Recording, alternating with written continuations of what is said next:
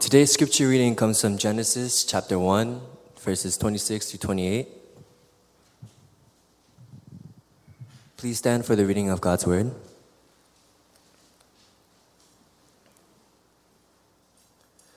Then God said, "Let us make man in our image, in our likeness, and let them rule over the fish of the sea and the birds of the air, over the livestock and over all the earth, and over all the creatures that move along the ground." So God created man in his own image. In the image of God he created him. Male and female he created them.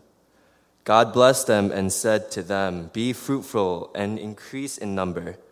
Fill the earth and subdue it. Rule over the fish of the sea and the birds of the air, and over every living creature that moves on the ground." This is the word of the Lord.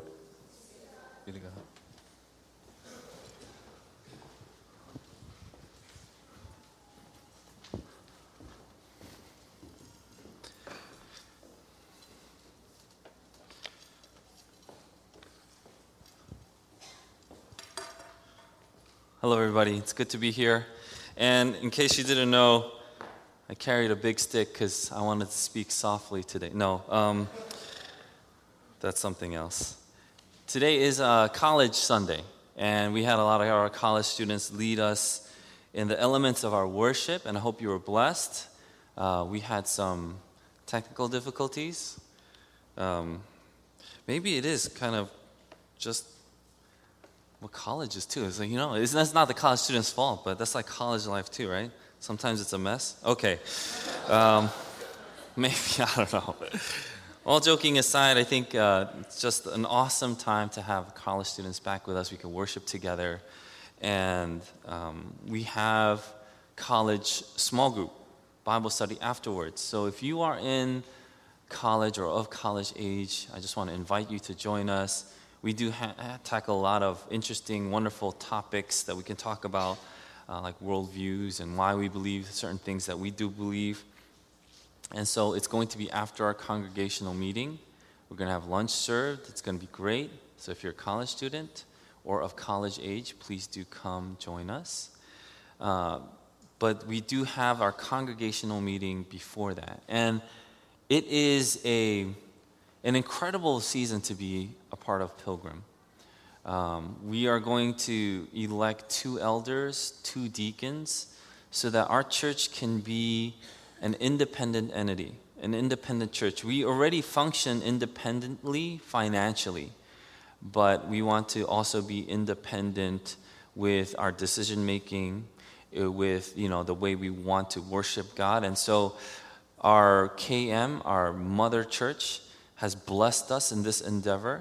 We're doing this together as a family, and today marks that beginning. So it's very exciting, and I hope that you can join us. Um, if you're not a member of this church, I encourage you to be a part of it. If you've been coming for uh, the last few weeks or a few months, every few months we have a new members class that you can sign up, and I'm probably going to start the next one in July, so I encourage you to join us then. We are on the series of Genesis, and in Genesis, it's so exciting to me. I can't help but to nerd out whenever I talk about Genesis. You know, you look through the Hebrew, you look through science, and compare notes, and then you kind of um, go through the whole book and just see how amazing God is. That four or five thousand years ago, when this when this was written, uh, all this was said, and now we're seeing even these truths unfold. I think last week I did like a half nerd out of the string theory and then the whole vibration, right? The oscillation of God hovering. And um, today is is awesome because we get to talk about the Imago Dei. The Imago Dei is just Greek for the image of God.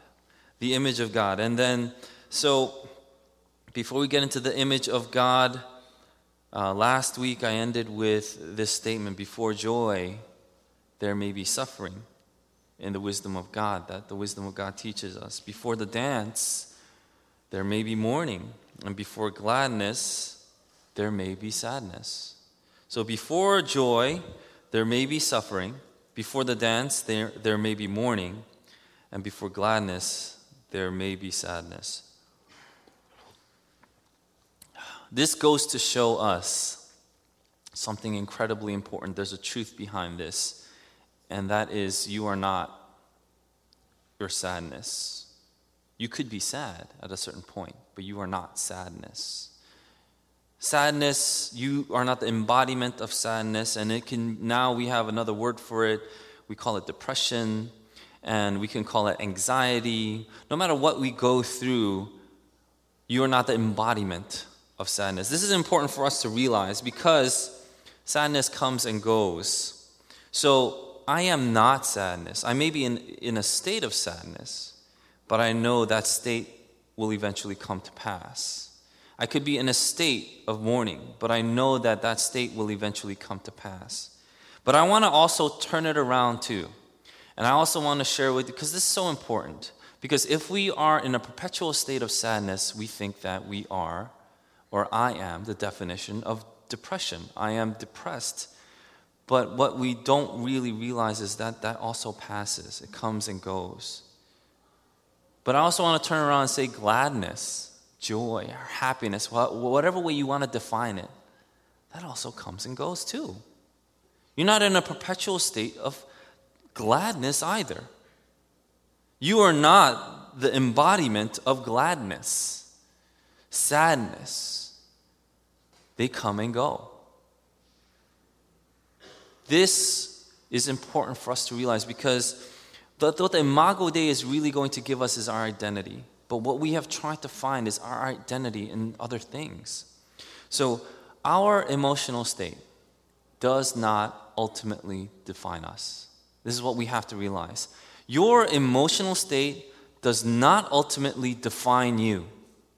Whether you are sad, depressed, happy, joyful, that's not who you are. It's a state in which you go through. And once you realize this, if it does not ultimately define me, then the question is, what ultimately defines me? Your finances do not define you.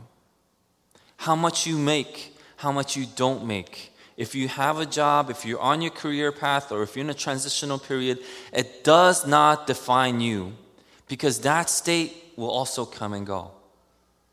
Your financial state does not ultimately define you. Especially if you're suffering right now, and a lot of our families are. I want to tell you this. It will pass too. You will receive finances again. And I pray that you can glorify God with what you are given. And if you are well off and you're fortunate and you're making money, let me also warn you, you will not always be in that state. You will not. Anybody who's lived more than ten, twenty years in the working field knows this to be true. There is this shaking period and a threat of shaking always, always. Even as stable as your company and your position as you might be, you might think you are in, there's always talk of merger, acquisition, all these things. And then what happens? If you define yourself financially, what happens? Then you start shaking because that was your identity. Your political affiliation does not ultimately define you. A lot of people affiliate themselves as a Democrat or Republican, or maybe uh, these days even libertarian or independent.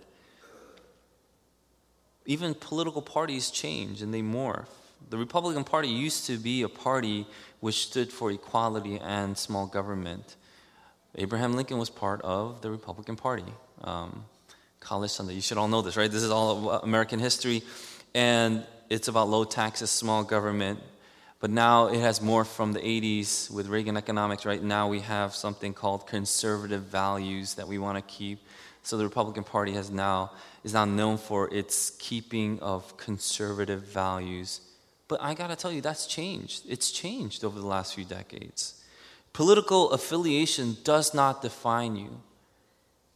But we see here there is so much of our identity is staked on what we affiliate ourselves with. You're not for this political candidate? Are you crazy? Are you an idiot? I can't respect who you are. In fact, I'm going to unfriend you on Facebook. I'm going to unfollow you on Instagram. That kind of thing. But I gotta tell you, your political affiliation does not define you. Your life stage does not define you.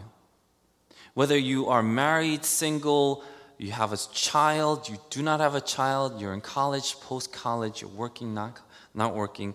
It does not define you, because it too shall pass. Now, these last two are some things that really are in the hot topic of today that I want to get into.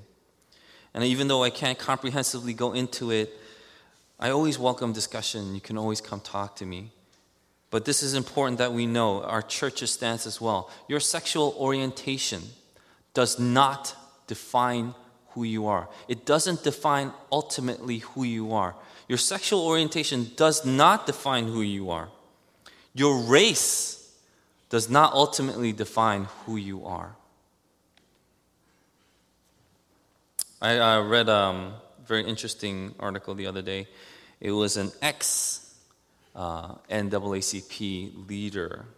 I'm not going to say her name, but uh, she was a leader, but she was recently let go a few years ago because they found out, you know, if you don't know what N double A C P is, um, That's that's terrible, but uh, it's the, I think it's the, the National Association for the Advancement of Colored People, but it's it's a group that um, really helps uh, African Americans get their feet on the ground, and it's an advocate for minority rights. And anyway, uh, there was an ex-leader of the N double A C P, and Um, they let her go. Why did they let her go? And that was what was on the news. They let her go because she wasn't actually, she wasn't African American.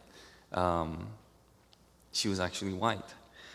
And but then in her mind, she identified as black. So she would go on record saying, "I identify as black. What's the big deal?" So if you look at her po- picture now, uh, she has jerry curls and she has this really dark tan. Um, And they found out that she didn't actually grow up, even in an urban neighborhood. She grew up uh, in a suburban neighborhood, and uh, she would tell stories about how she always identified as black, and even when she drew herself, she would use brown crayons to draw herself. So what's the big deal? I identify as black. Let me be a leader in the N double A C P. This is so interesting. It's, it's intriguing because this is the questions millennials will face, and this is what you in college will be taught. You know, what you are, you define yourself. So what's the big deal here, honestly? So millennials will be able to, will, will be thinking about these questions, especially if you're in school or you have been in school recently. Like, what is the big deal? Don't they identify themselves as a certain kind of group or person? Um... And they eventually let her go, and they said uh, it's because of an integrity issue. Uh, she would tell all these stories about how she is black, uh, in her words, and um, they would interview her parents, and their parents would be like, "No, she never used the brown crayon. I don't even know where she got that. Um, she was just a normal girl." And they would tell her story, and it had nothing to do with what she was saying. So in the end, she made up this reality about who she was. And she would tell the public, "This is who I am, because look at all these things that have happened in myself. So I need to be, I relate to, to this affiliation, this group." But it was made up. None of it was true. And so they said it was an integrity issue. That's an interesting but very important question for us to know, because that's the question that will be posed to you as you continue on living in this world. What ultimately defines you? What ultimately defines you? It's the Imago Dei. The Imago Dei ultimately defines us. And if that is the case, then our highest, most authentic form of reality of who we are comes from the Imago Dei. In verse twenty-seven, it's undoubtedly in poetic form. They use the word "create" three times. And so God created man in his own image. In the image of God, he created them. Male and female, he created them. He's using this word bara, create, three times in the Bible because it has significance. This is now, in all of his creation, he is now building up to something. And there is this pinnacle in this creation. And boom, he stops at bara, bara, bara, the Imago Dei. It's pointed toward us, which is crazy. How so? The image of God? I have, um, what's that really means? I have, I have some pictures that you might have been seeing uh, for the past few weeks is the pictures of the elders to be, which we'll vote on. I think we still have it, right? Can we get that up there? And what is an image? An image, is, and they use also another word, likeness. And when I thought of image, I thought of an image, a literal image, right? So if we are the Imago Dei, then we are an image of God. What does that mean? We are not God. Although you might want us, you might think that you're God, you're not God. We're an image or a likeness of God. What is that? So how we deal with now our each other is completely different. So if we start defining terms as our emotional state defines us, or our race defines us, or our orientation, sexual or not, whatever it is, defines us, then then then I have then I, I, I can't come from the same place. There are different places we're coming from.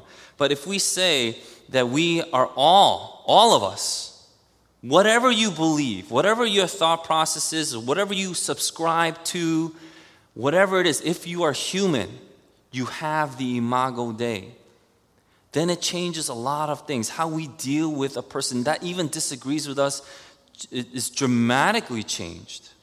So if this is an image of, let's say, Sung, and and this is just an image, it's not Sung, right? This is not Sung. This, isn't that obvious? But I went like this. I went, hey, hey, guy.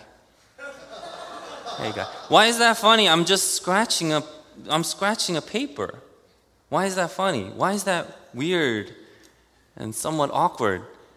Hey, guy, I got this for you, buddy. I got this. If I, if I, if I did that, why is that? Why does that promote a reaction from us? And if I started poking him or hitting him, why would that promote a reaction from us? Because when we say we are, you can take that on. These are too good looking, and I, I can't have that competition. But if we are the image of God, and you have the Imago Dei in us, then how we deal with each other is how we see God too. How does creation know who God is? How did God tell the world of who he is? How did he share that and communicate that? Through the Imago Dei. Who did he give the Imago Dei to? He gave it to people. And so even if we disagree, even if we have a different, different political affiliation, I like a different political candidate, I think differently about these topics, especially the hot topics, you still don't treat them like trash. You don't wish they were dead. How would you treat them? That's an important question for us as Christians to remember. We don't disrespect the picture, right? Because we see that if I disrespect and I started slashing the picture, I started slapping his face, just the image, not his face, I started slapping that image, what would you take it as? How would Sung feel? I doubt, I, I don't I don't know. I could be wrong, Song, but you wouldn't be like, yes, please, more. No, you wouldn't say that. It would be like, that's a little weird. Why are you doing that? You know, what are you trying to get at? How would you treat the image of God? You don't disrespect it, but also at the same time, you don't worship it. If I had a picture, I don't start worshiping it like it is Song. It's just a representation. It's an image, isn't it? So I'm not going to bow down to it. I'm not going to be like, oh, you're so beautiful, and talk to it before I go to sleep every night. I don't do that. Just want to make sure that you guys know. I don't I don't take an image of Sung and then talk to talk to the image and then kind of pet it, stroke it, and then go to sleep. I don't do that. That's weird. We, we, we don't worship images, right? Because that's not the real thing. It's a representation. But we don't disrespect it. We don't worship it. What do we do? What are image bearers? Back in the day, image bearers, when, when king, the king wasn't there, when the ultimate authority wasn't there, there was an image bearer, a signet bearer. And when the signet bearer came in or had the mark of the king, how would you treat that person? Whatever that person said is the same thing as what the king said, right? So you treat that person with respect, because if you disrespected that person, then you would be disrespecting the king in a sense. So if it's an image bearer, that means when the king is not there, he or she represents him in the dominion of the earth, right? Or in the dominion of whatever authority or realm that the king has. See, I want us to realize that we need to get this first. We're always with the counter arguments, so if we disagree, then how do we lovingly disagree and that, those kind of things. But first things first. It's out of the Imago Dei that our identity is given to us. That means we realize and remember that our identity has been given to us because God created us for a purpose, to bear His image, to be like Him. That is why from the Imago Dei, we work outward. We work down. We work sideways. We work upward. From the Imago Dei, we can work. That is why we believe as Christians that race is sacred.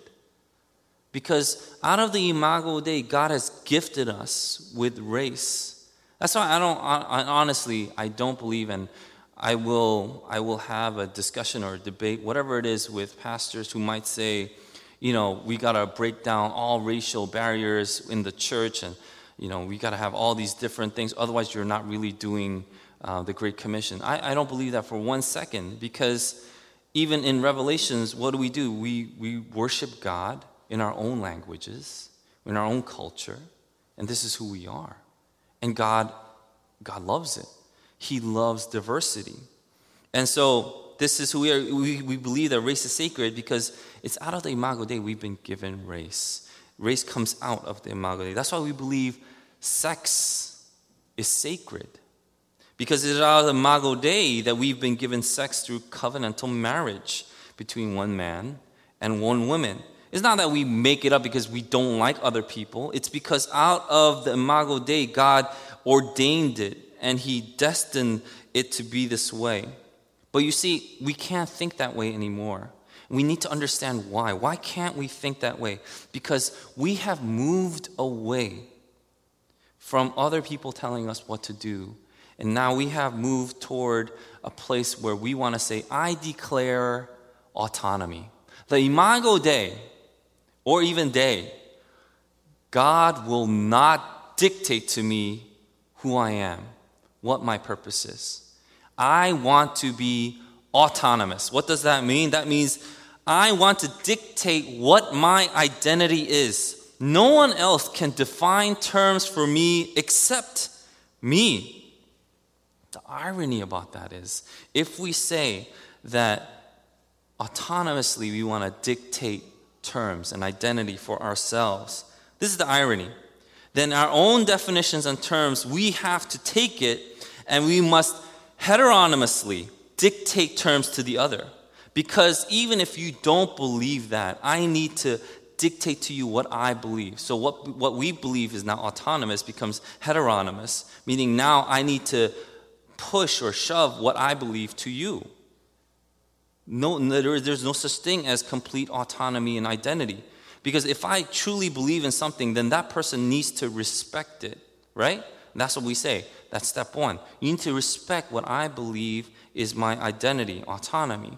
But what happens when that person totally disagrees and says, actually, that infringes upon the, my autonomy and what I believe to be true autonomously, and then that person will say, no, one needs to be greater than the other. And then it becomes not autonomous at all. That's the ironic part of it, because in no matter what, in the end, we have to dictate terms. And that's why now even college professors who've been teaching, um, you know, that relativity in, you know, in philosophical terms or whatever the identity is, they need to come down and they need to say this one sentence. Yes, you need to believe that this is the absolute truth. That I need to push this to you and you need to receive it, and then becomes heteronomous. It's not autonomous. And so when it comes to identity, autonomy does not work. Either someone will dictate it to you, or you will be the one dictating it to them. See, we believe that our identity is in God because God created us. He is the one then that gets to define terms. That's why we say that race is sacred. That's why Christians, if you really know the Imago Dei, you are for racial equality. That's why we say sex I'm sorry, race is sacred. That's why we say sex is sacred, because we are for marriage. And we see that through race and languages, God is worshipped in diversity. But we also see that through marriage, we see a picture of love. What is that love? In the Greek, there are four words for love. I'm sure you've learned it in Bible study if you grew up in the church. It's agape, it's phileo, it's storge, and it's eros, right? Agape is sacrificial love. Phileo is like a brotherly or friendly love, right? We have storge, which is a protective love, or some people call it motherly love. And finally, we have eros, which is an erotic love, eros, right? It's a passionate, erotic love. And so we have these kind of four loves, but where, in what institution does all four become displayed? And God shows us that marriage does. In Ephesians, we are reminded that marriage points to Christ and the bride. That, that complete love is given to us. And in marriage between a man and a woman, it is also shown to us, and it points to God. Because without God, agape is impossible. You can't have a sacrificial love without God, because He is the source of love. He is the source of agape. He is the one that first sacrificed for us. Otherwise, we could not have sacrificed at all. First John chapter four, verse eight, it says, "Whoever does not love does not know God, because God is love." In the Greek, that word love is agape. Whoever does not agape doesn't know God, because God is agape. And so if you want a completeness of love, God is showing us, this is who, why I want you to realize that you start from me. You start from God. The Imago Dei points to God. And that is why the blessing is given after the Imago Dei is shown. What's the blessing? Be fruitful, multiply, fill, subdue. These verbs He gave us because He wants us to flourish. He doesn't want us to diminish.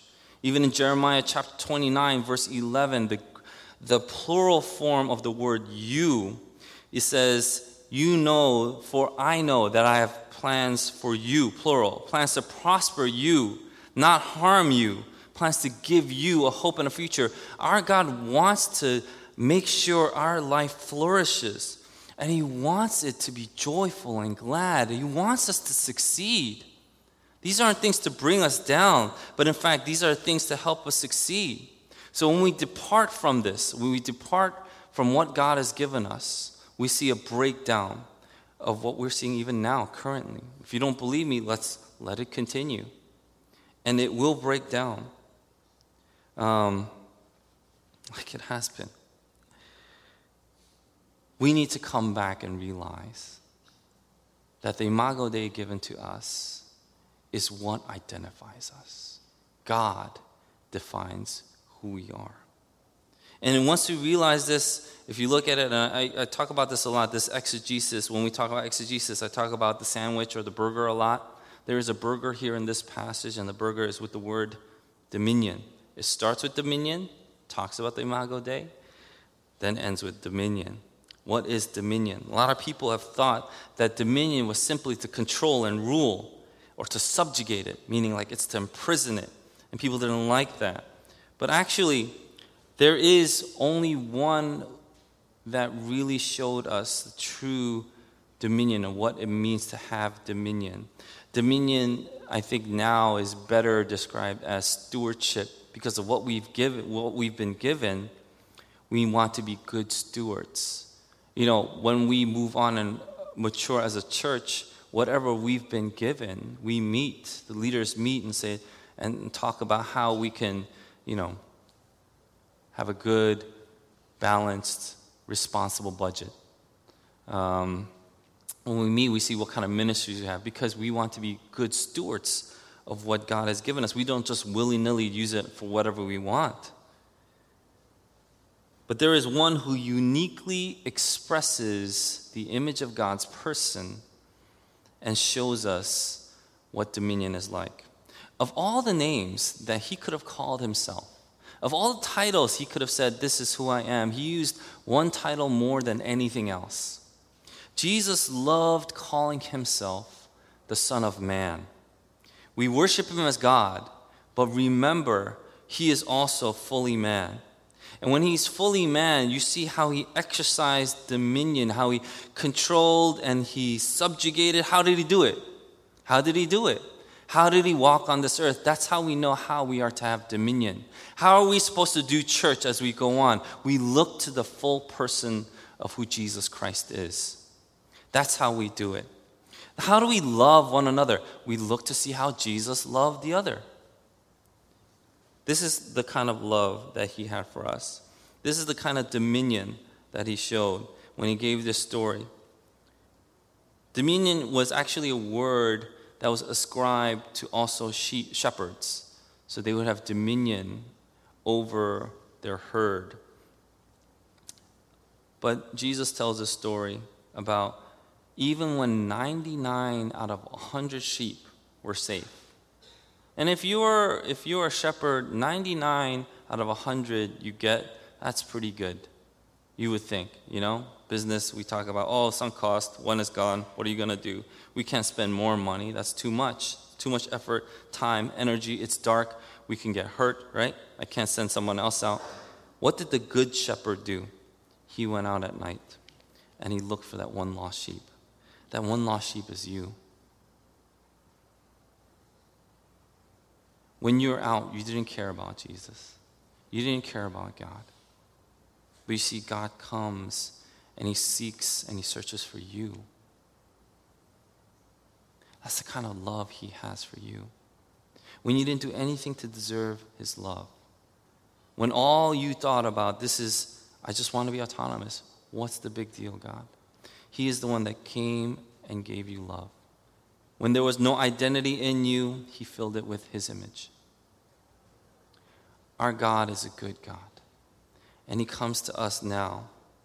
Even when we were astray, as dangerous as it was, he came out. And when Jesus came out, they caught him. They grabbed him, and they tortured him. And they nailed him to that cross, and he died. But you see, because Jesus is also God, he could not be kept down. And he rose again from the grave.